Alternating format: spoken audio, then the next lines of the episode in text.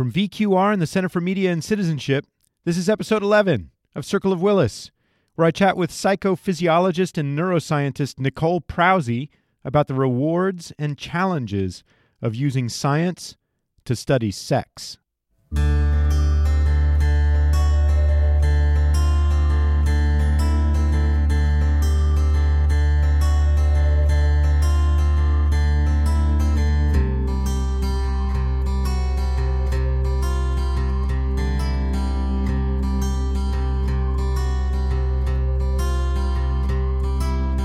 Hey everyone, it's Jim Coan, and this is my podcast, Circle of Willis.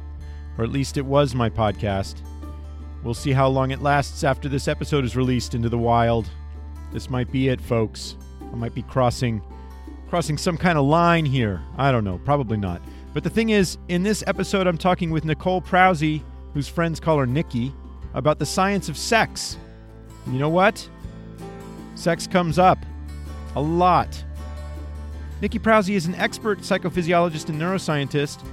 She trained, among other places, at the, uh, the Kinsey Institute for Research in Sex, Gender, and Reproduction at Indiana University. She's, uh, she's an associate research scientist at UCLA and, and a licensed clinical psychologist. And recently, she founded Liberos LLC, which is her very own private research institute and biotech company. There's a lot of complex reasons for that we're going to talk about. But anyway, we're all mature adults, right? We've all had sex ed. Well, many of us have.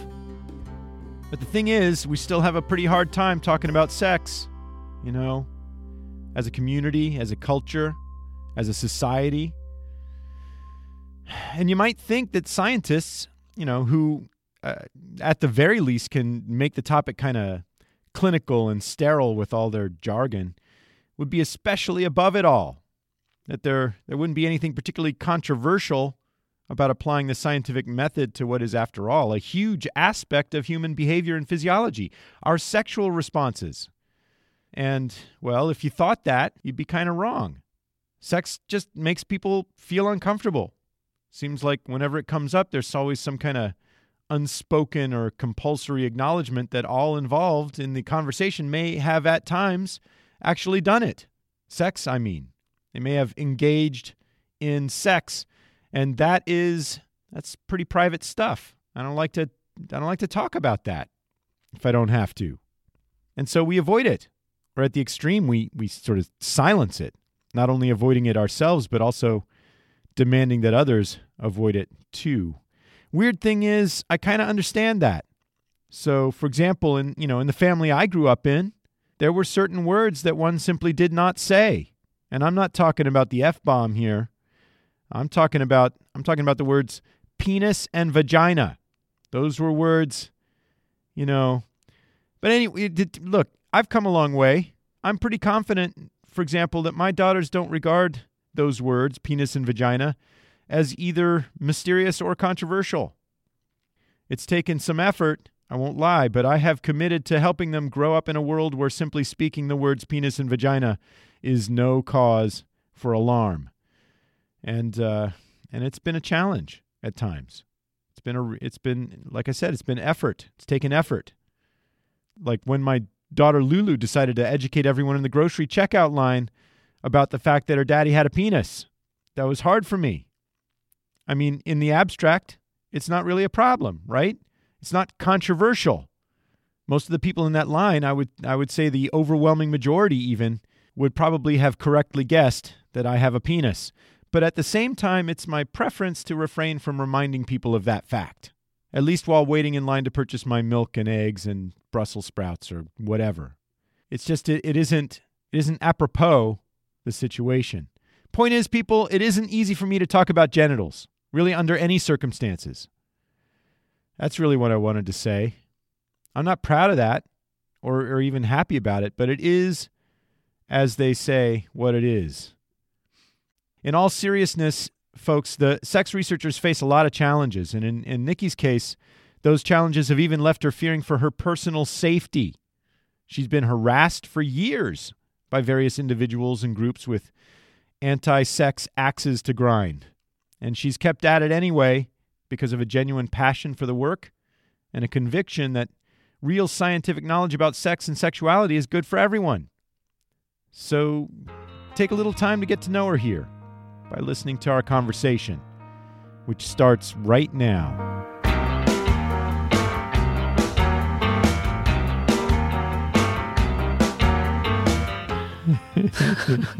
I'm getting so much trouble. This is going to be tough. this is going to be tough because I'm I, I'm gonna. Will it offend you if I giggle constantly? I will be 'cause I giggling might- constantly. It, it, So, I mean, you know, help. one of the things when I, you know, I teach abnormal psychology, Mm. and I have to talk at some point. Listen to even the way I say it, I have to talk about sexual dysfunction, and it freaks me out because it freaks them out, right? And I and I'm sort of I'm sort of empathic to a fault sometimes. So I'm looking at on these poor nervous undergraduates that are just like. "Nah." Shared and I know, know, but but I've I've sort of found that the way to deal with it is to go just all in. So Mhm. so I open up with a slide from this old radio show called Love Lines. Do you know about Love Lines? with Drew, yeah. he's still on. I got He's asked to be on a on? show with him two days ago, possibly. Well, yeah, so so somebody compiled a bunch of questions that were asked that were sent in, and there and some of them Uh-huh. were pretty, you know, like, you know, they're they're they're pretty risque, and so they giggle for five minutes or something, and then they get over it. Um. So, so yeah, that's that's sort of what we're in for. Talking with Nikki Prause. When, when did we first meet? Did we first meet at SPR? I was trying to remember that when I I was flying out so. here. I- you- we- it was like a panel. I was on a panel. I remember you raised your hand. Yeah, I'm the annoying person who every time you're on a reward panel is like, "What about sex? What about sex?" and you're like, "Shut up back there." I remember that because I because I was I was sitting next to Eddie Harmon Jones, who, Mhm. who's a, a character, Indeed. and uh, yeah, I, I remember deferring to him when you raised it. Have you l- thought about this approach? I think it was because we were talking about approach and withdraw, and we were talking about the approach motivation stuff. Yeah, they're having the some trouble using dessert stimuli with uh, kind of preferences. So why said, not well, orgasm? Yeah, that that has pretty universal positive regard. Yeah. and it's true. And, you know, it must irritate you. I know it irritates you that it's not used more commonly. It irritates me. Uh, I did one of these interviews with David Barlow, Mm-hmm. and we were talking about the Barlow strain gauge, which people may or may not know is a, what is it exactly? It's a mechanical strain gauge that fits around the mid shaft of the penis. It's an open uh, C kind of, so it's metal, but it expands easily because it's uh, not fully enclosed. Right. And just has a simple basic strain gauge on one side of it. We have built them and used them in my research, but they're not very common these days. So, you know, if we were using sort of sexual response to look at approach motivation, to look Mhm. at positive reward responding and stuff like that, not only do we have a nice concrete measure of response to potential rewards, but we know what it means. We have We know high specificity. High We have- specificity. yes. There are lots of great things I think about sex models that, uh, you know, it's not the answer for everything, obviously, but if you're studying primary rewards, what the hell are you doing with desserts? Get rid of the brownies, strap a vibrator on them, and let's talk about primary rewards. Seriously.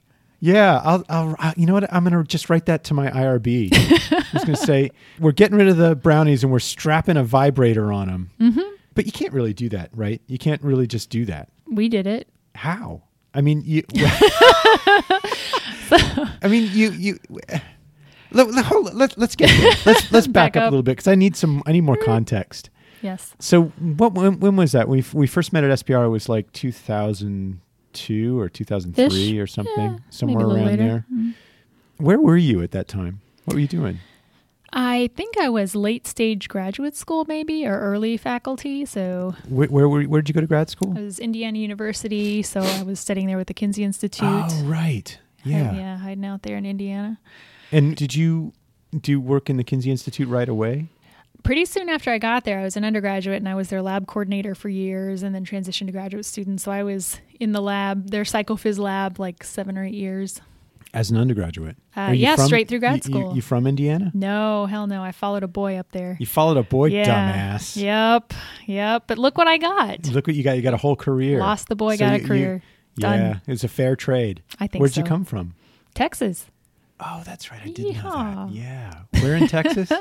Southeast, a little town called Beaumont. Beaumont, Texas. Mhm. Noted for its its openness about sexuality and sexual. Difficulty uh, purchasing condoms and hearing what sex is. Uh, that also, yes. Yeah. What was it? What was it like going up there? Was you, what were your parents doing? What did they do? Uh, Dad was a pediatrician, which was a good thing because there were 6 Uh-huh. kids in the family. Holy shit! And indeed, five girls, all causing trouble. So, uh, What, where were you? Were you like the the number one or the alpha, Num- you're the alpha, alpha. You're the female, oldest. absolutely. Oh, sorry. Yeah, I'm one well, of those too. My bossing I failed understand. miserably. Yeah, always, always. Why don't they just listen to they us? They don't because they're little assholes. That's In- why. I didn't say it. Just for the record, that was Dr. Coan. So you're in Beaumont. Your dad's a pediatrician. What's your mom doing? Uh, she's hanging out at home doing the child Doing raising the child thing. Yeah, thing. trying to keep me from talking to him too much about this stuff. So Were you weird early on? yes, Yeah. How are you weird? I think it was you know most kids worry a lot about fitting in and being normal and not standing out, and I abhorred that. I hated the idea that I would be like anybody else, um, and was happy to. Uh, you know, I used to wear neckties to school. I have no Neckties? idea where that came from. You're doing from. like a like I- an Annie Hall kind of thing. dyeing my hair purple and uh, you know generally i mean i was a good student it wasn't Yeah. rebel rebelled in that way but uh, just did not want to be normal had no interest in it See, in my experience, teachers love that. Teachers love the kid who does well in school, but is also, you know, sort of bucks convention. but not too much Not too much, maybe. Yeah. Uh, this is Beaumont. Within within range. Did you get along with your teachers okay? oh yeah. I mean we uh, it was a school that was um, very low socioeconomic. We have a lot of uh, oil refineries in town so people are working factory type jobs. Wow. Um, I was actually the ethnic minority in town, uh, so it was uh, kind of an unusual place to grow up. It was one of I've heard the last city to integrate wow. the schools, so just a very checkered past. Not, is it close to the coast? It must be. Uh, yeah, pretty much close to Galveston and Uh-huh. uh and, um, Louisiana, so that whole area. Yeah, and how and so and so you met a boy in college, in college. So He's- did you go did you go to Indiana right away? No, so I started out a little school in San Antonio where I met him. Uh, he was older, so Oh. he went for graduate school before I did. Uh, for music up in Indiana, Oh, where I music is it. quite good. And, It is? Uh, it's excellent. The department. often ranked only behind Juilliard. Yeah, You're kidding. very good. I don't know anything. I right. I would not have guessed Indiana, and yet they have amazing opera, amazing chamber music, uh, just things you would never have imagined in the middle of And Midwest. And the Kinsey Institute. and the Kinsey Institute. We're a bunch of weirdos up there. So you you liked Indiana. I loved it. If it had been warmer, Yeah. I would have stayed. well, that's the thing. I don't really I mean, I, it makes sense to me now that you're in Los Angeles studying sex because why? Because because because people have sex in Los Angeles. they don't have sex, you know, the, the the the further east you go, and especially northeast, people don't have sex. They they sort of huddle together grimly in corners and sip cold coffee. That That's is they do. not true. It is true. That is not true. they wow. It's a larger population here, so whatever you're interested in studying, you can find it. If you want to study men who have sex with men, it's hard to do in Bloomington. Of course, they're Right. there, They're there. but it's a very small group, uh, less visible, harder to recruit. Uh, similar kinds of things for sexual risk behavior. Of course, there are people in Bloomington, Indiana, getting in all kinds of trouble, but uh, there are such a large group of them in large cities, including Los Angeles. This is the place to be. Yeah, yeah. Access. Totally. So why is Kinsey in Indiana? Is that's just where he was from, or what? Alfred Kinsey was a zoologist at Indiana University for many years before he started studying sexual behaviors. Uh huh. So his institute kind of grew It out of transformed. that. Indeed, and ended up with a lot of sociologists in it, and uh, now has gotten very, very tiny. Uh, and there's some For lack question of about funding? Uh, lack of funding and lots of political attacks uh, that are pretty direct on their existence. And this becomes a theme for you for your whole career. Yep. Okay, well, I want to get there. but so you start working at Kinsey as an undergraduate. Yeah, I think I did a semester as a research assistant and then just loved it. Was there hanging out for fun, reading articles for no reason, just Yeah. nerding out on sex. Learning, Uh, ner- nerding out on sex. yeah. Okay, I, that's interesting. Because what kind of research were you uh, working on uh, at that time? The very first trial I was involved with was measuring vaginal responses in postmenopausal women. They were taking a drug that they thought might have negative sexual effects Uh-huh. or positive sexual effects and just wanted to understand more about that. It's super important. It was right first thing in the door. I mean, this is sexual effects are still the number one reason people discontinue antidepressant medications. Ah, Yeah. And yet we know jack about how to address those Yeah, problems. So we just take them off the pill and keep swapping them on other pills. Well, this is kind of a similar thing. Yeah. That's what comes up in the abnormal class that I teach in undergraduates is that sexual issues, whether it's sort of understanding normal sex and how people enjoy it, or sexual dysfunctions, it's in surprising ways goes to the core of who we are. You know, our identity, our sort of reason for getting up in the morning. Uh, you know, there's there, it's involved in so much of this stuff. It's amazing to me in some ways that it we don't pay more attention to it. Well, and yet, if you ask those abnormal psych students, I think you know many of them say, "Well, it's a nice to have." They don't see right. it as central. Well, that's right. Yeah, So yeah, they're wrong. well, and so They'll learn that more. in fairness, I mean, so you know, I've come to think in some ways they're right. So one Really? of the one of the errors and argument I think we've been making as a field is trying to say, "Gosh darn it, women deserve pleasure and we should have orgasms and all that stuff." Yeah, yeah, yeah. Like that's nice, but if you can't feed your family, doesn't anybody care Oh, about well, how sure. often you're having orgasms? that's right. That's so, right. You know, if you want to argue for uh, why do we need to know about this stuff, I think there are uh, many other things that happen when your genitals are stimulated, when you're sexually aroused, whether it's the cognitive state or the biology of what's happening, that we can use in addressing general health issues. And I think we've been dumb as a field and trying to continue to beat our head against a brick wall, say orgasms are important. Some people are never going to care, and you're not going to convince them. But if I tell you, orgasms do something similar to what an antidepressant medication does, and I can get you off your antidepressants. Then now I've got your ear. come- yeah, well, that's good, and that's important. And it's not. It's not just that. Doesn't sound to me like it's just PR. It's not. It, that's This that is real. True. Yeah, we real. we can look at overlaps. Uh, and you know, the other example in this domain is many people masturbate to help themselves fall asleep at night. Uh huh. And yet, masturbation doesn't appear in any of the sleep The sleep assessments assessment or the treatment manuals. So, why don't we know it. anything about? Like, how should you, if you're going to try and do this, should you do it when you're lying in bed? Should you do it an hour before you're going to go to bed? Like, what is it about that that seems to be facilitating sleep? So it's not the fact. It's not only the fact that masturbating before sleep can help you sleep. That's a finding. No, this is the other thing. It's not a finding. No It's one's just that uh, I see. I see. So just people report that. People Yeah. report that they do that. Yeah, and so we we all as human beings think we know this to be the case. I see. I'm guilty of having told magazines like, "Oh, yes, you can facilitate sleep." And then I went and actually looked for the science and I was like, "Oh, no data. shit."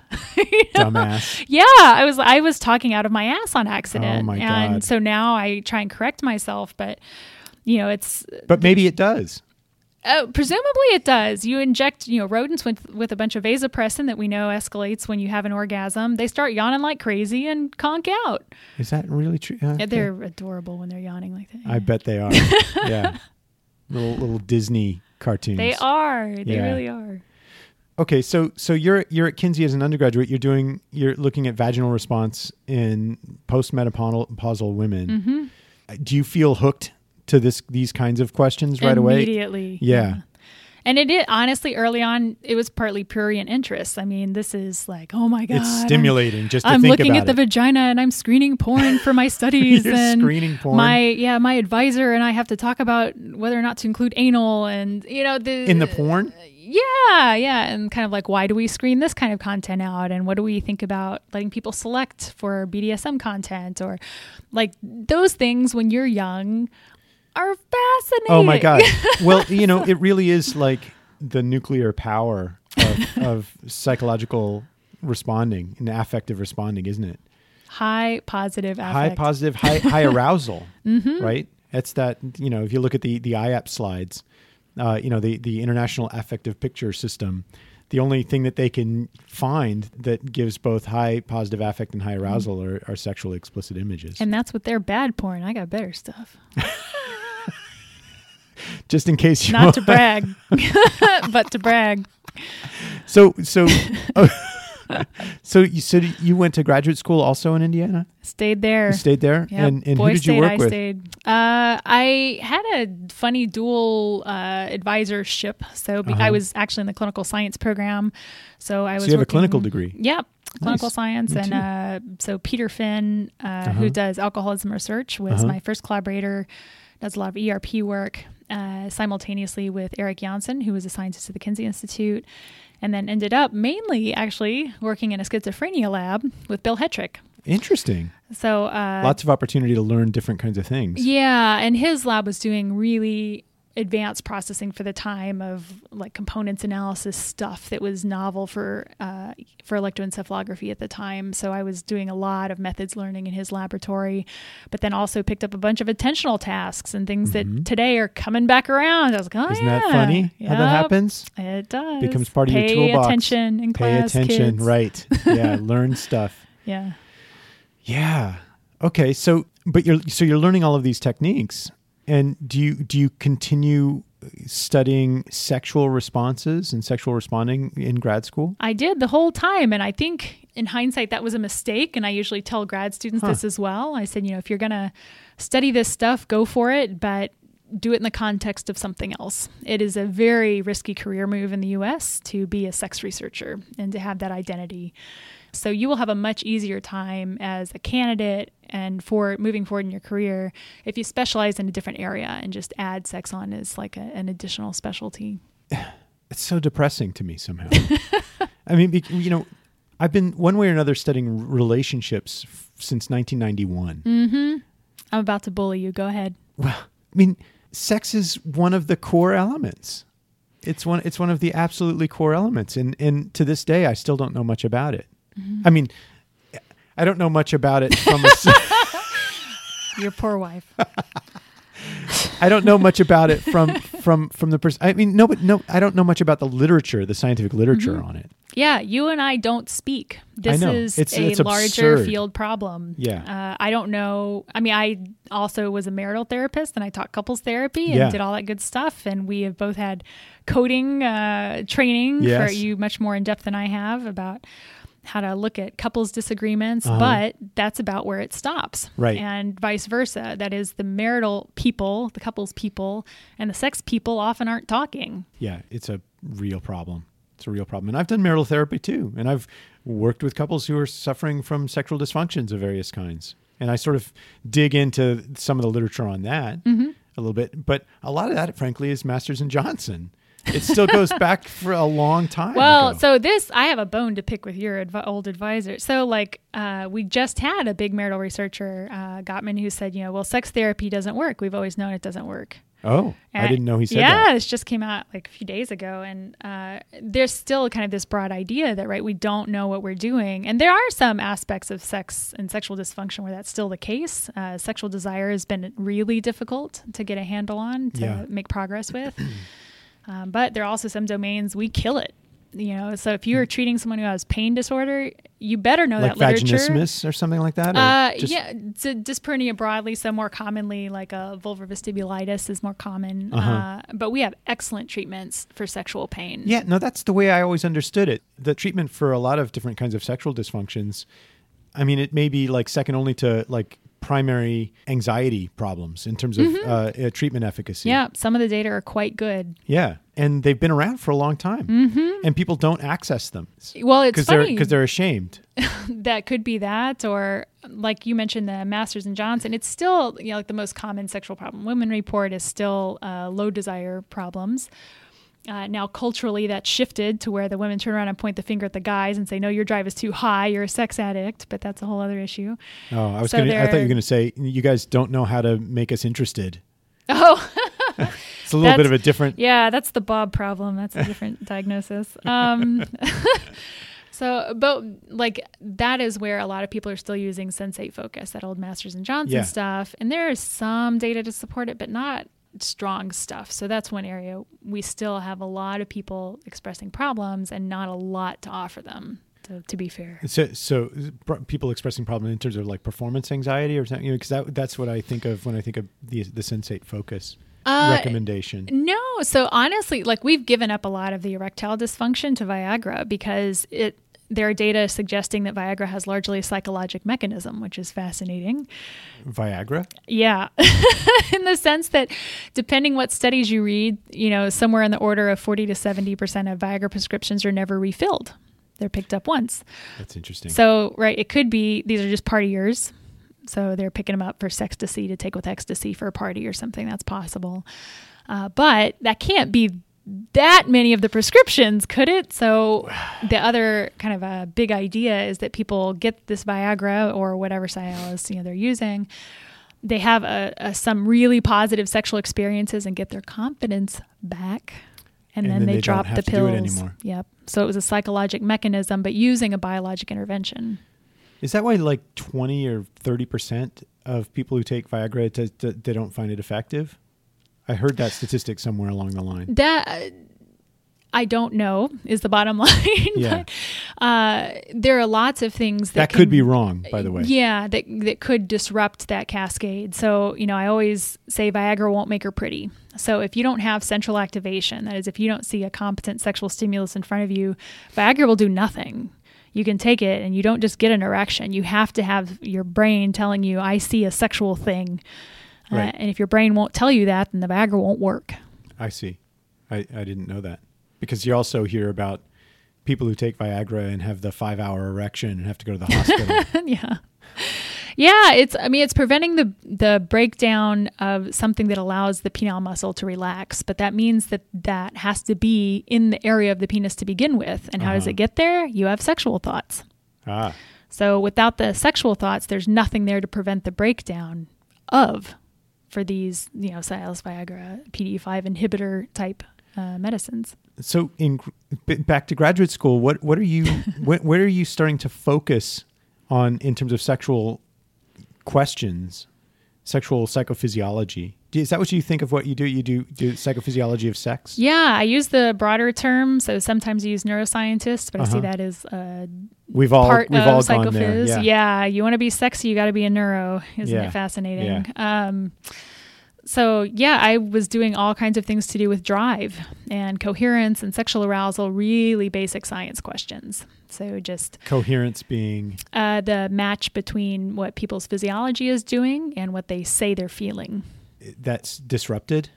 So people don't people aren't good reporters of Yeah, so this is nothing new in emotion psychophysiology. You know, this is the tripartite model of fear from ages ago, Right. where you know, it's Lang's work trying to understand when these systems agree or disagree. We have the same types of issues in sex, but we think we discovered it because we're little narcissists. and, uh, so we uh, pretend like we have to figure this out for the first time. But the truth is, like, it has a long history of trying to understand when uh, people's experiences match what their bodies are doing and when they fail to match what their bodies are doing. And so, one of the often repeated findings in our field is men's coherence is very high. That is, if they say they're sexually aroused, they have an erection. They are. And Maybe that's why I'm feeling confused right now because I'm like, wait, but sex is so specific. I mean, how can you not know?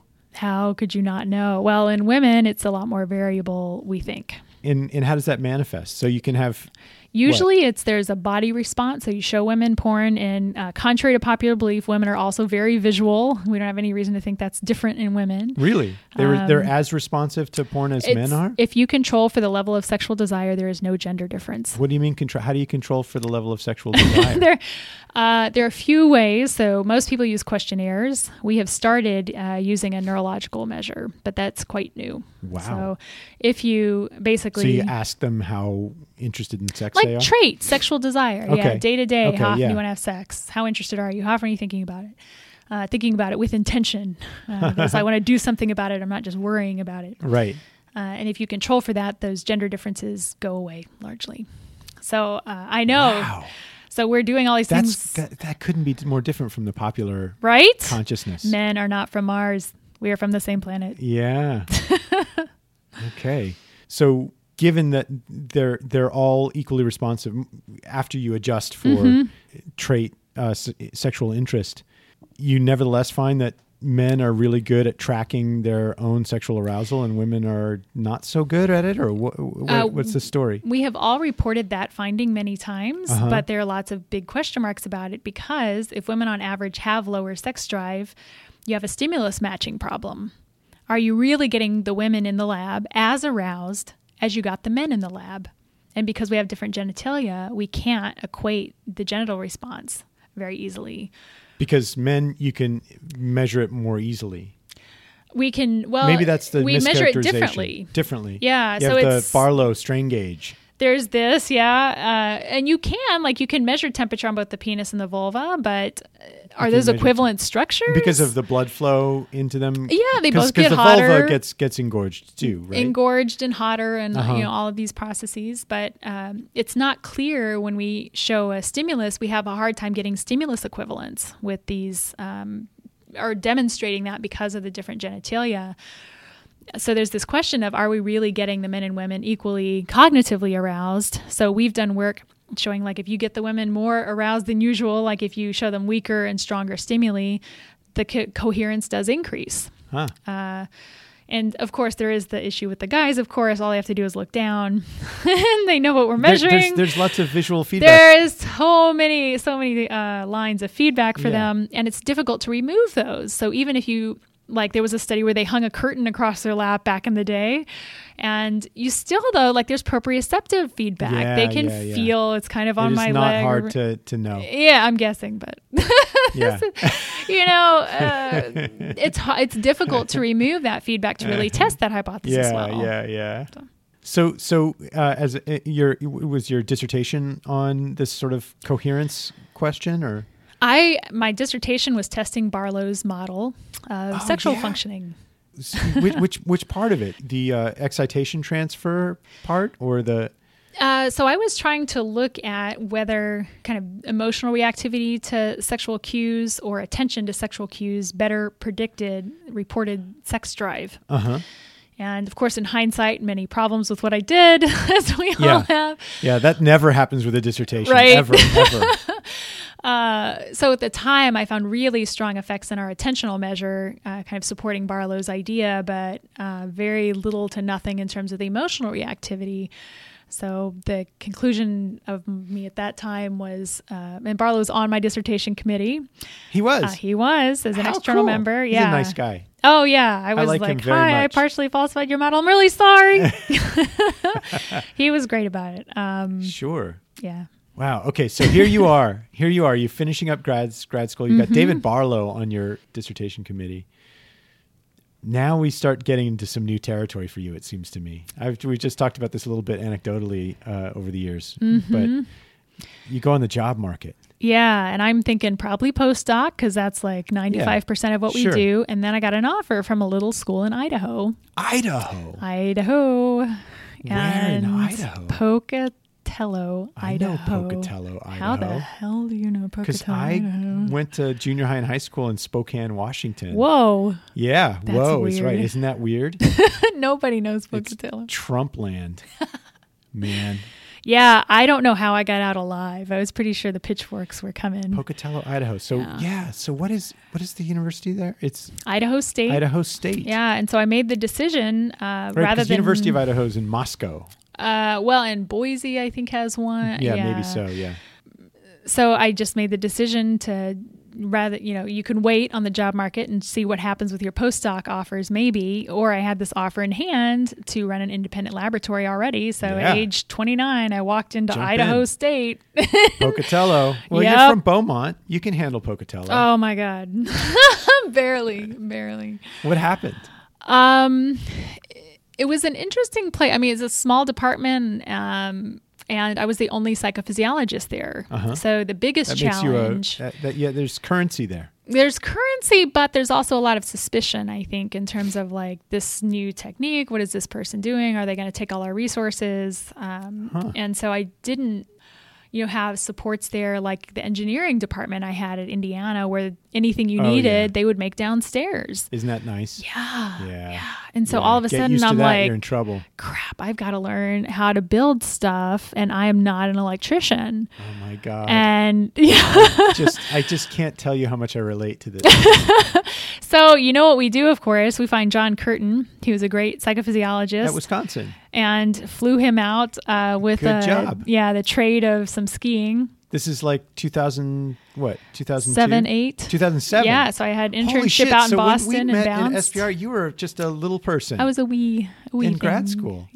Uh, but it So- was I was fresh off of that SPR, you know, meeting still in my head, and so that was one of the first things we did was looking at alpha asymmetry Uh-huh. and sexual motivation. So you had an EEG system. I set up an EEG system. Do you yeah. know what you what you remember what you got? What did you get? Neuroscan. Neuroscan. Yeah, Did you get a 32 super. channel or of course. 64? And we started on a basic alpha asymmetry study to replicate uh, basically some of y'all's work Yeah. uh, in Yeah. the pleasure motivation domain. Um, partially did that. How'd it go? yeah. Uh, I my sense of that was we just um, threw fire at it. Uh, the effect sizes are so large with sexual stimuli that uh, we got strong alpha suppression. They just went they went from being human to mammal. They just went all mammal on you. Mm-hmm. Yeah, it's alpha is a direct indicator of mammal Oh. for anyone who didn't know. who needs fMRI? Yeah, and uh, then I shortly after had a got a grant that first year uh, from the Alcoholic Beverage Medical Research Foundation to study Nice. the effects of alcohol on sexual response. So that was a big part of what we were doing the next couple of years. Another important question. yeah, whiskey dick. People are worried. Whiskey dick. Yeah, Whiskey dick is that a thing? You just said whiskey dick. it's totally a thing. It's a thing? Eh, well, not in my lab. It's not, but guys claim it is. Okay, but but did this grant help you? First of all, I can't believe we're talking about whiskey dick. Is there is there is there another term for it? Is that the term? Impaired erectile functioning with Impaired alcohol erectile. consumption. Okay, sure. Whiskey dick. Let's go back to whiskey dick. So, did you study whiskey dick? What we were interested in was uh, we had some data from grad school when I was working with Peter Finn showing uh, this really cool effect where uh, we always kind of assume that, you know, you drink alcohol, you get stupid, right? Yeah. So the more you drink, the more you'll do. And that was what was causing people to take sexual risks when they're drunk. Yeah. turns out that's not really the case. It's all mediated through sexual arousal. And we had found that, and an independent laboratory in Seattle found that effect as well. So we are following up on that work, uh, looking at uh, when you give people alcohol, either at low or high doses or a placebo.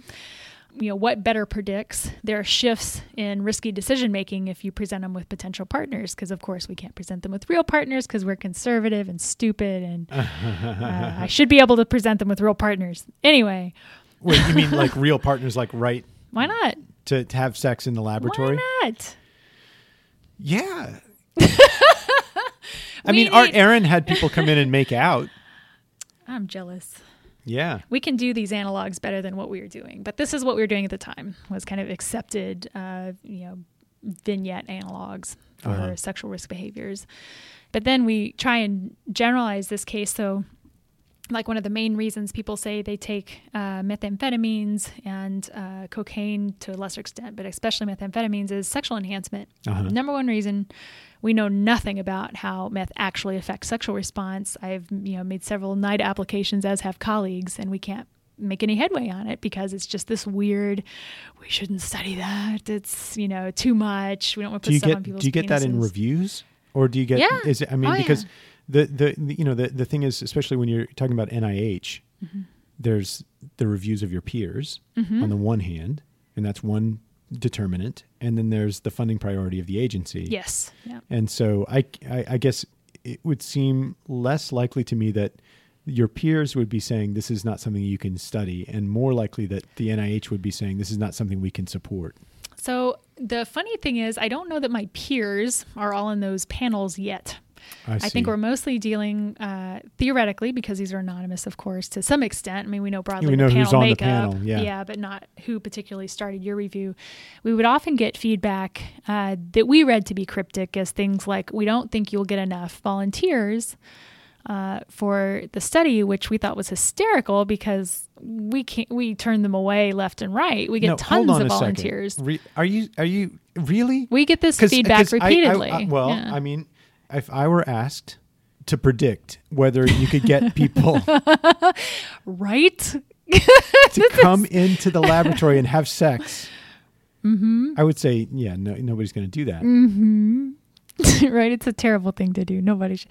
No, no, no, Of course. no, not that it's a terrible course. thing to do. No, no, no, it's a fine thing to do. It's a, it's a, it's an important thing to do. We should do it. But peop will people do it?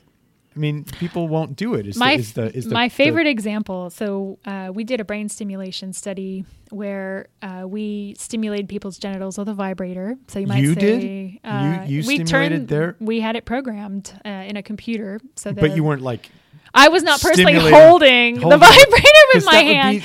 I was holding it with TTL pulses on the other side of the wall through my computer. Okay. Uh, but that study, we literally posted this ad on Craigslist in the casual encounter section for like 30 minutes and had 240 phone calls and emails to the point where our staff came in and said, Can you please take the ad down? Because we can't use our phones. Like people were Oh, clogging the lines. So, you know, and this is on a random weekday on Craigslist in LA. But then, the, the, but then this raises the question: how how generalizable are those people? they were exactly who we wanted. We were looking for high risk sexual Ah. people. Yep. Yeah. Okay. Got Fair enough. Yeah. Good job. Thanks. But yeah. that's in L.A. that's in LA. So how'd you get from Pocatello? I LA? went a long path, A uh, long path? from three years as an assistant professor there and was limited in a few different ways. I was the first person to ever submit an RO1, that is the large grant Wow. mechanism through that department, uh, which meant I just didn't have a lot of support there. Yeah. So I went to uh, Mind Research Network, which is an independent research facility in Albuquerque, New Mexico, on the campus of University of New Mexico. Cool. And uh, yeah, I got there. Six months later, they got bought by Lovelace Respiratory Research Institute, Leary, and completely changed their direction and funding. and they uh, gave you the the boot or what? what Uh, happened? no, I had when I walked in a two year contract, and so I completed that contract. Okay. Um, but I knew essentially that it was not likely to be extended because the agency priorities shifted soon after I got there. So I got back on the job market. and, um, you know, in this case, ended up at UCLA in the gambling studies program of all places. The gambling studies yes, uh, think reward. I'm also a Done. reward. So they are yeah, using that's right. Of course. Yeah. yeah, they're doing secondary So- reinforcers. Oh yeah, and plus now you can start confirming the existence of sex addiction. yeah, that's pretty much what I came there for. You know, was to prove that sex was addicting and bad and stinky. I lost you at Stinky, but I was there with everything else. Up until then. Well, it's bad. You know this, right? Right. So did you? You went to the what was it called again? The, the gambling Gambling studies program. studies program. Yeah, And this is affiliated with what school? I'm in department of psychiatry when I was at UCLA, and Uh-huh. uh, they were unique in that that particular program was the only one, I believe, that had a state contract. So when you go and buy a gambling ticket or something in uh, the state of California, some proportion of that money has to go back for the treatment of people who end up with gambling problems. I see. And this was uh, part of what the state had funded to help ameliorate those difficulties people sometimes encounter. Got it. So how'd it go? What what did you you started up uh, your study? So now you're. this seems like a different thing now. You've you've studied sort of qualities of sexual function, Mm-hmm. uh, but now you're studying sex. Right. So at this se. point, we you know we used porn in a lot of studies. The porn addiction tests we had done actually were back in Idaho. You know, Uh-huh. we had collected them there. And at this point, I'm getting really tired of having to make this logical leap in what exactly was the porn doing. You know, we were having What was the logical leap? uh, things like, you know, how do we think about what porn is actually doing? Are people responding to the stimulus they're seeing, or are they seeing the stimulus and using it as fantasy material, and that's creating individual differences? So some people are more effective than others at generating fantasy and therefore generating their own arousal. Right. Right. So, okay. So am I, we am I really- watching a kind of a prosthetic for my own fantasies? Or yeah, Am I, like am I just in the watching? am I itself? watching the porn or am I a good fantasizer? Uh, so these kinds of issues you just can't easily take apart um, because there's no dipstick for sexual fantasy. you know, because oh well, they have three units of fantasy. right, right, right. But there are dipsticks for vibrators. really? There are dipsticks for vibrators? So we- I don't understand. What what are you talking about? When I was at Idaho, we did a study of common vibratory stimulation devices. We slapped an accelerometer you were on studying them. different devices? Yeah, Because you were comparing the utility of the devices for research or you just wanted to know about different devices? It was so it was a Making consumer recommendations? long term. I knew I wanted to move towards that kind of a model and away from films. Uh-huh. And Oh, you mean so not showing porn but just directly yes, actual sexual stimulation. genitalia. I would love to go straight to partners, but I think it was too risky in the U.S. to make that jump. Uh-huh. So the in between jump was to try to do genital stimulation through some other means. Uh-huh. And we knew vibrators work on guys too. There was a They do? Oh hell yeah! There's a whole series of studies from the Netherlands showing this uh, very well. How?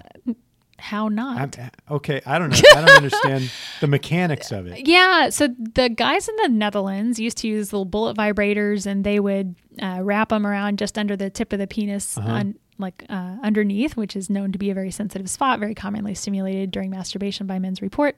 Uh-huh. Uh, and they would turn these suckers on and leave them and see how long it took them to reach orgasm. And they would use this as a model for understanding what was called premature ejaculation at the time, now called rapid ejaculation. And Oh, that's interesting. So- Interesting little shift. Right. We knew this was likely to work, even though, of course, uh, when we test guys, they always make clear to us when we walk in, well, you know, I don't normally do this, but for science, Yeah, okay, whatever, yeah, buddy. yeah. Doesn't matter. Put it on. so, uh, yeah, we had slapped a piezoelectric accelerometer on these vibrators just to get a sense of what are people using exactly. Like, what is the displacement characteristic of a typical vibrator? And Uh-huh. Ones that are more commonly used to reach orgasm, how do those differ? Is it really in frequency or is it displacement? Because these are two What do different properties. displacement? So displacement is how much the uh, housing outside the device in this case is actually moving uh, Oh, from see. a center point. And frequency is how fast it's doing Right, that. right, right, right. So uh, how much is it really literally like beating back and forth versus just doing whatever it's doing really, quickly? Really fast, Yeah. And uh, one paper before had suggested displacement, and we found some data suggesting similar, like it's probably more the displacement than the frequency.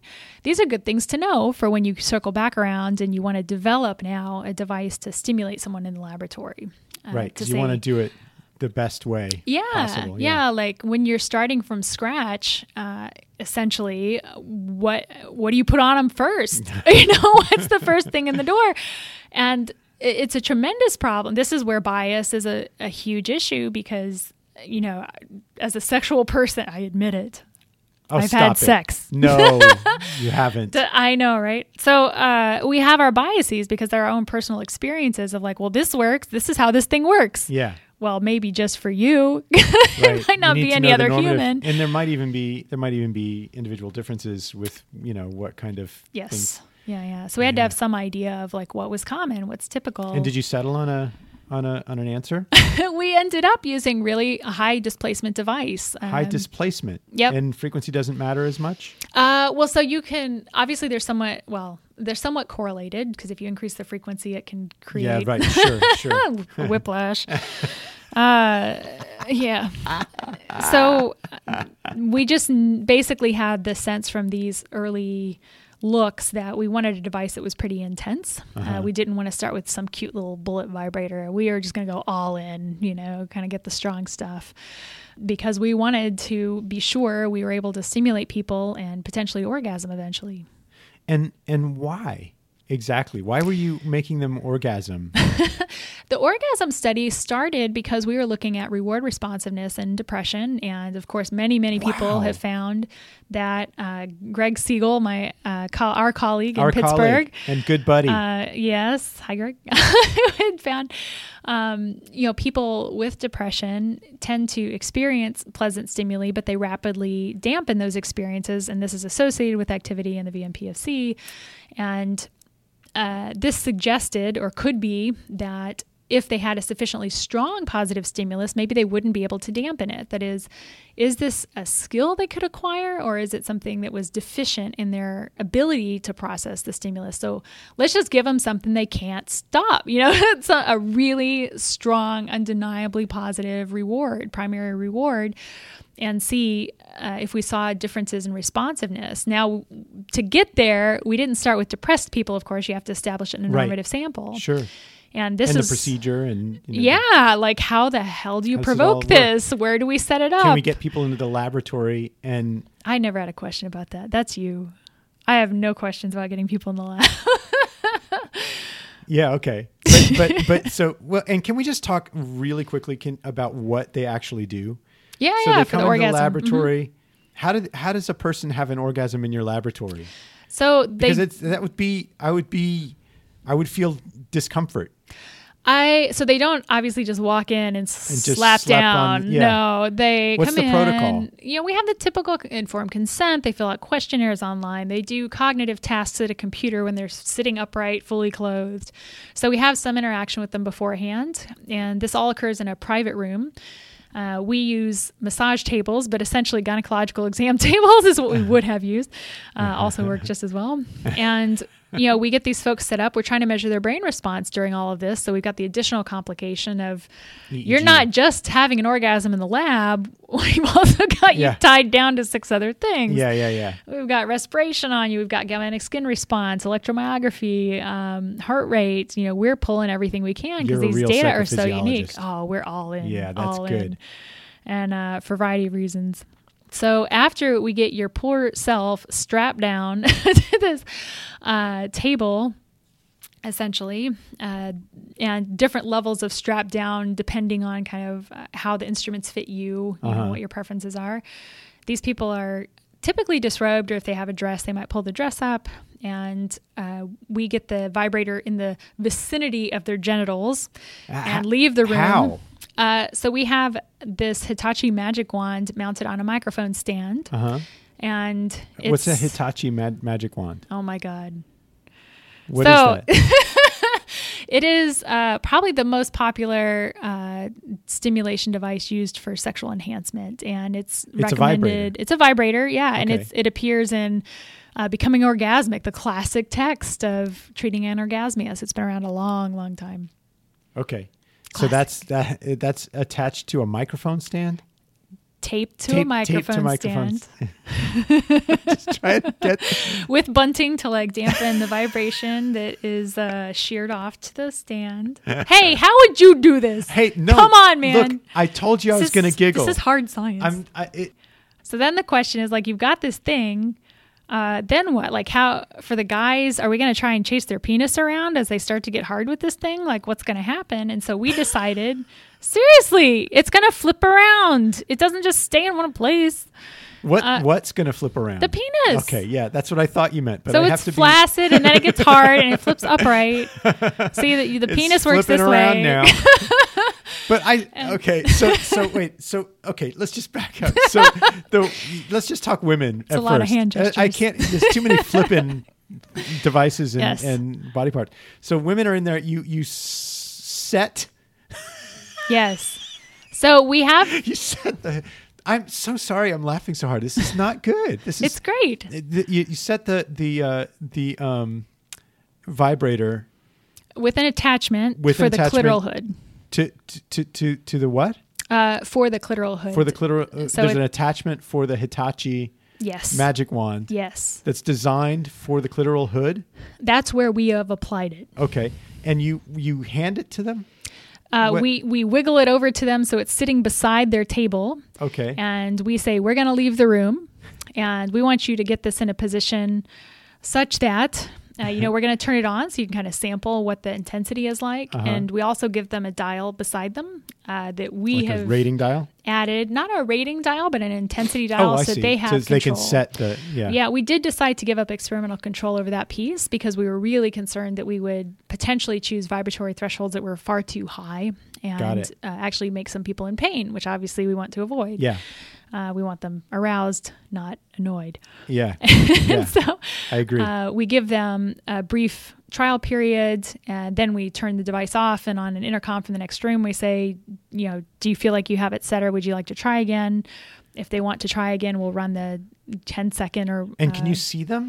No. Okay, so the- they're they're in totally private room. Yep, they're totally Yeah. private room by themselves at this That's point. good. And yeah, to help that's facilitate, we hope. Yeah. responses. And then the big question comes up, which is, well, then what? Uh, my colleague and I had many, many rounds of discussion about this because there is nothing published on how to do this. How to tell them? well, like, what do you, we wanted to control the stimulation pattern. Oh my god. What should that be? What are you talking and about? yeah. So uh, he and I have different personal preferences, which I won't get into. So we- Personal preferences about what? about how we thought the pattern should be done, and so we had to uh, we had to acknowledge that we had no idea because obviously he and I had completely different ideas. so it was a and different physiologies. different physiology. So you're talking about how it should be applied to the genitals yes, to create orgasm. yes, we did not. You guys were beta testing? You guys were testing this out? Uh, you know, for science, I decided it was worth the sacrifice. Okay. I I always I joke. had to ask. Yeah, I, you know, I go through all of my own protocols. exactly like Yeah. people. So this is the parallel. Of course, we test ourselves Sure. first. Sure. Um, yeah, the, my favorite side story, if I may. Yes, this you is, may. As we were testing all these various setups, um, we had trouble with the vibrator shorting out at periods because it's fairly high energy compared to the other devices we were running through this equipment. And was short out the circuit. Yes. And so uh, my esteemed colleague who made most Allen of movie. the advances on this hardware um, eventually thought, okay, we've got it figured out. So we set up my protocol. I was being run through this time. He was in a separate room and get to the crucial, rather close moment and the device shorts out. and he said, I have never seen you so angry. All That's I rough. did, There's another study you should do. I came out and I said, you What happens to people? That. so we're not running shit until this gets fixed, like permanently fixed. You're going to inadvertently do a whole different kind of study. Yep. Yep. What happens when people get close and can't anymore? Well, so we did a blue ball study, of course, inadvertently. You did do that. inadvertently. This is uh, okay, because it was shorting out. Were there sparks? So many sparks but no so the this is the uh, ucla didn't want us to do this orgasm study which is how we ended up doing it at pittsburgh instead and uh, Oh wait, wait, wait, wait, wait a minute. Whoa, whoa, whoa. Yeah, yeah, yeah. Wait, that I can't let that go by. UCLA wouldn't let you do the orgasm study. Uh, we became what the ethics chair said was the second study in the history of UCLA to be rejected. what in Um, the hell are you talking about? Yeah, so they didn't cite any safety or confidentiality concerns, nothing like What that. What was the threat to human? They never cited one. They never cited one. They didn't. They told us we had to remove the orgasm component or they would reject the study, and we said that's Are you the purpose me? of the study. We won't remove it, and so they said, well, then your study's rejected. I escalated it as high as I could go as a little junior faculty member. I I And threw well, how long are you here at that point? Exactly. So I have a limited contract, and I am in my first year trying to get pilot data Oh, for an NIH God's grant. sake. And Stop it. Suddenly, and, is, and and let me you know.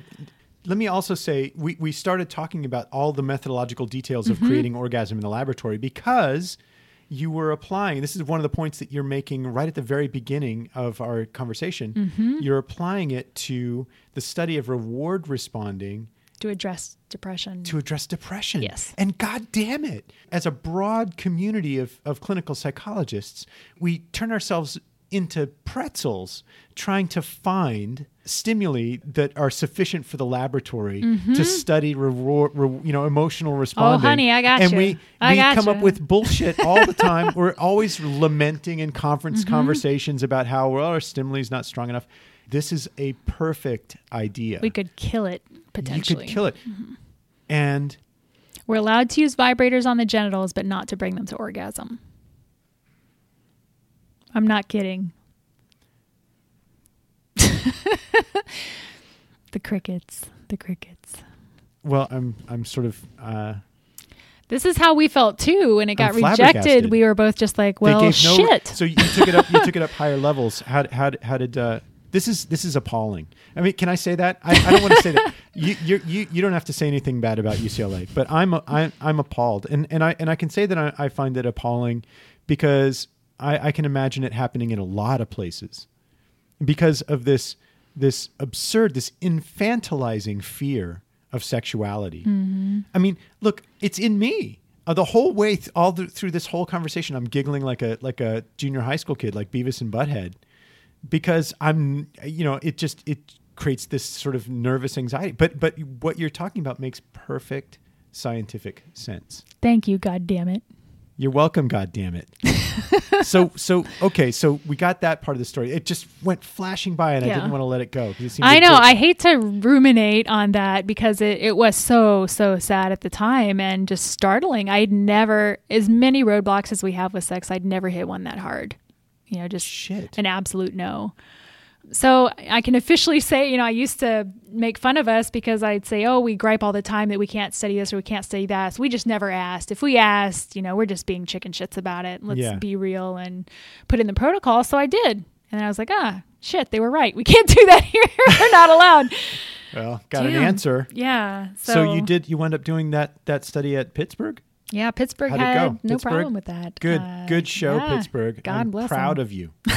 right. I'm proud of you, Pittsburgh. so progressive. I love it. Yeah, well, you know, it's it's funny with with a topic like sexuality. To, you know, one of the one of the jokes you can make is it's science, ha ha ha ha.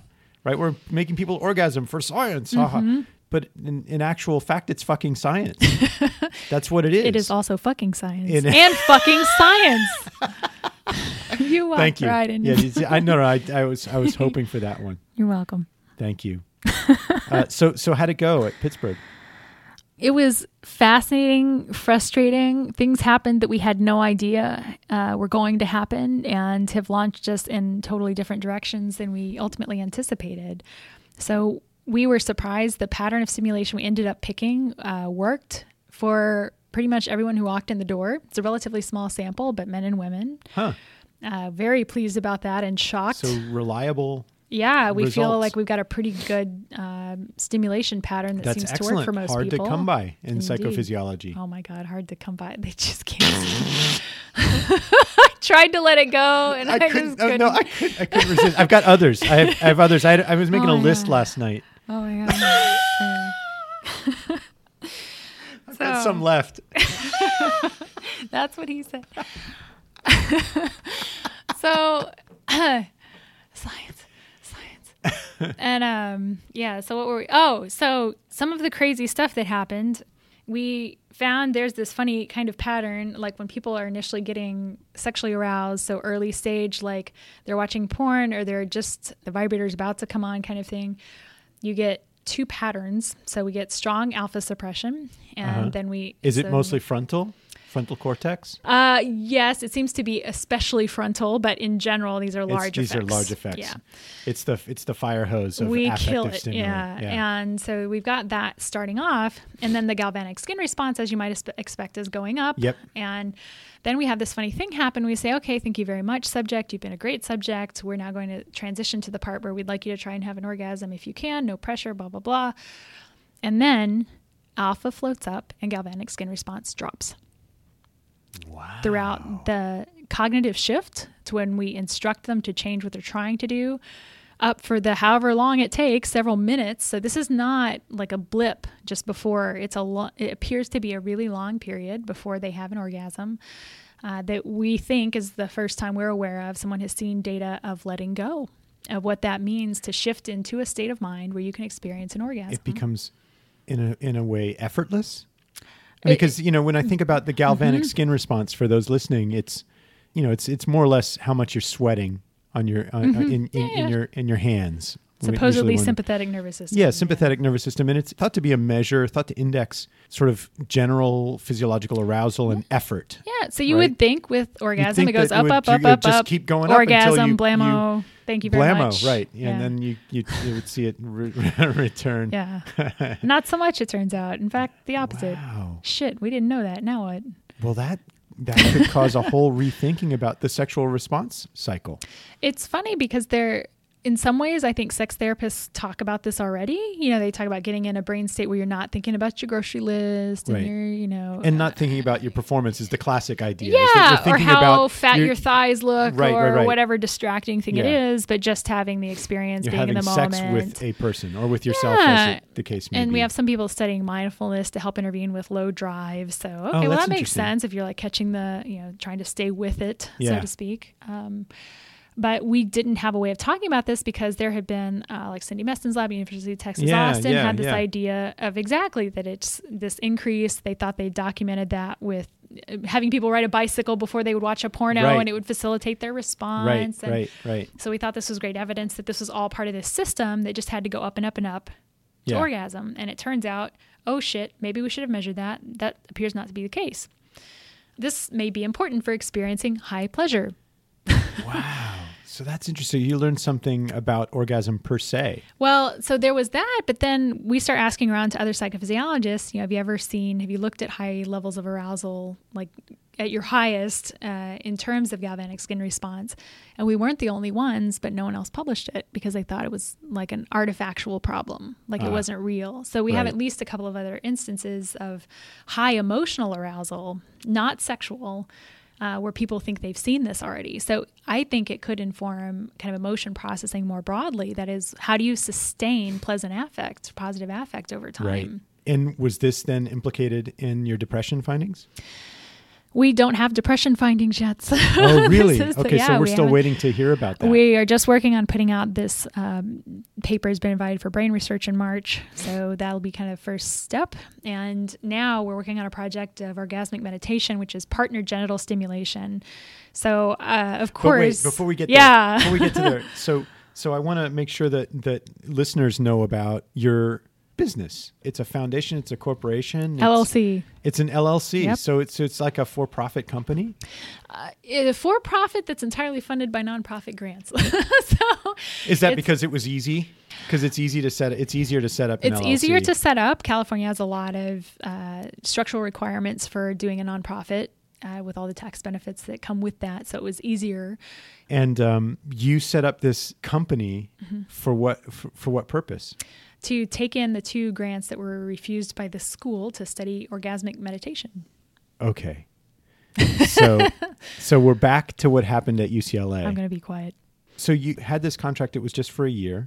Uh, yeah, two years. You're- ended up being just shy of You're still doing the depression study Mm-hmm. at Pittsburgh. So you're you've got that off the, off the ground, and that's going with your pal Greg Siegle, yeah, we're doing brain stimulation stuff here at UCLA with Marco. Marco Iacoboni, the famous. Indeed. And uh, um, why why do you leave UCLA?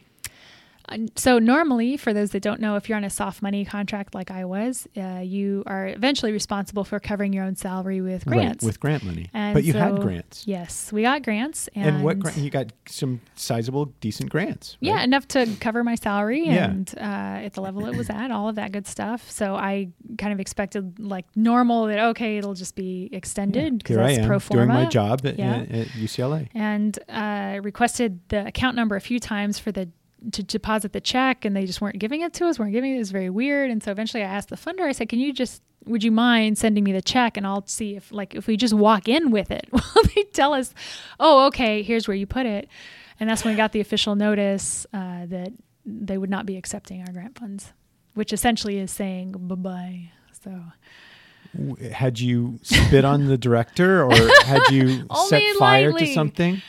I think it has um it's difficult to say because they didn't make any attribution in the refusal of the funds. Uh-huh. Um, but this had come after a period of two things. One was the rejection of the orgasm study, which was unusual and certainly a problem. Okay. And the other was uh, because of the work I was doing studying pornography addiction, um, they were getting almost weekly complaint letters asking me to be fired, uh, claiming I had falsified data and like Did you falsify data? I did not falsify data. Thank you for I asking. knew that. Wait, who Um, was claiming? you falsified data? There's anti porn organizations, so people that want, for example, porn to be taken off the internet, or they think uh, porn's destroying marriages. But what does that have to do with the work that you're doing? I we had found evidence in the largest neuroscience study still to date that porn did not look like other substance or behavioral addictions. It was Oh. different in a very distinct way, so that you really shouldn't be calling it an addiction. Probably, yeah, that's clearly a problem for some people, but it doesn't look like an addiction. So the theory, the dominant sort of folk theory, was that porn is addictive. is addicting in the same kind of fashion that, cocaine, Cocaine or- right, right. say, yeah, and you found evidence evidence that that was not necessarily a strong yeah. There Our team strong uh, evidence for that. Had a couple of publications in this area and then some behavioral publications and this angered them to no end um, because they had started calling it an addiction before there'd been a single experimental Oh, study for God's sake! so So are they still after you oh yeah every Really? day every day? every day so Shit. so it was a kind of uh, transitioning to the company was a combination of those things i think Mhm. that is the school was having to deal a lot with these complaints that you know they They were should they were have come to bat for you. They did actually. Like they uh, had a lot of attorney time because as a public university, they have to respond to Right. complaints like that, Right. and so they would have to investigate every single thing these Uh-huh. Yahoos sent in. Um, they'd come to me. Did you do this? No.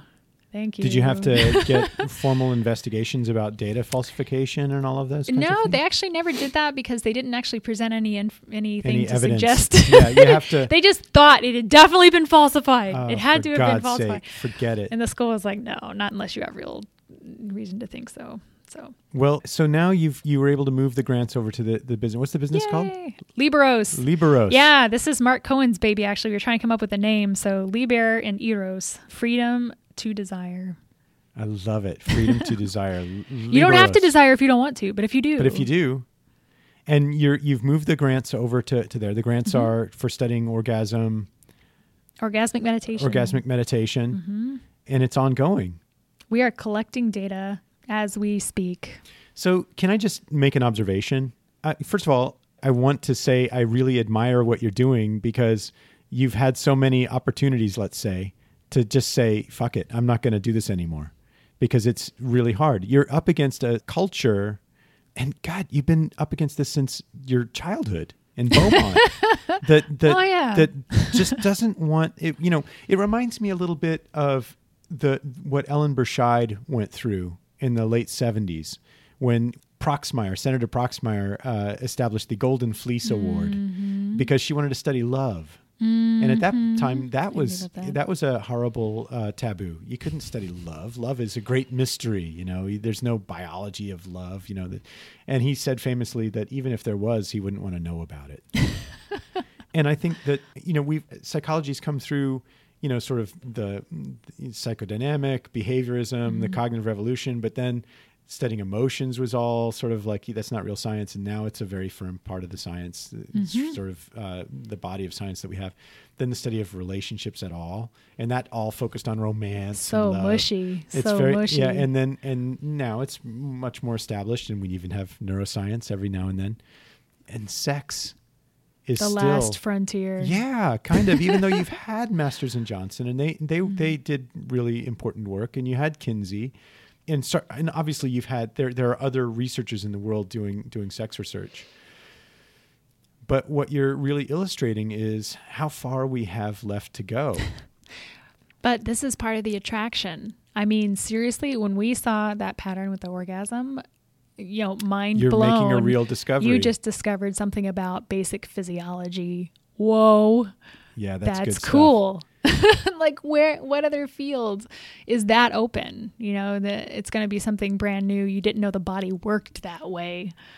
Well, I tell you, it's really great stuff, and I really appreciate your taking the time to talk with me about this great work. We're going to do this again because I want. I Oh, have boy. so much more to talk with you about. Oh, good. Another pervert. I like it. Yeah. I'm in. All right. Thank you so much. Another pervert.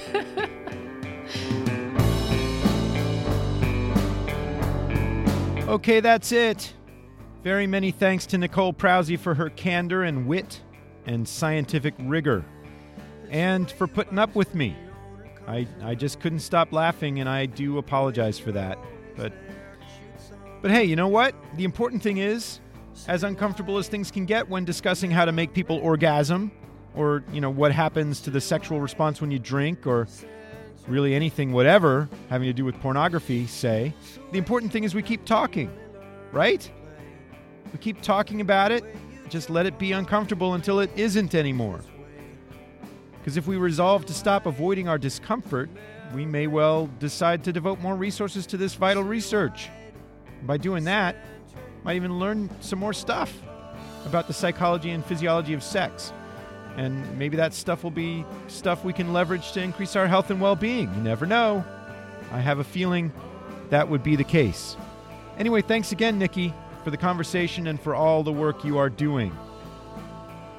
Folks, the music on Circle of Willis is written by Tom Stauffer and Gene Ruley and performed by their band, The New Drakes. For information about how to purchase their music, check the About page at circleofwillispodcast.com. Don't forget that Circle of Willis is brought to you by VQR and the Center for Media and Citizenship at the University of Virginia, and that Circle of Willis is a member of the Teej FM network. You can find out more about that at teej.fm. If you like this podcast, how about giving us a little review at iTunes and letting us know how we're doing? It's super easy and we like it. Or send us an email by going to circleofwillispodcast.com and clicking on the contact tab. In any case, I'll see you at episode 12 where I talk with Jay Van Bavel, Associate Professor of Psychology and Neuroscience at New York University. Jay and I cover a lot of ground from the use of social media to communicate about politics and science to the psychology of group identity, and even to some of his adventures as a kid who grew up in pretty rural northern Alberta. That's in Canada, folks. Okay? Until then, bye bye.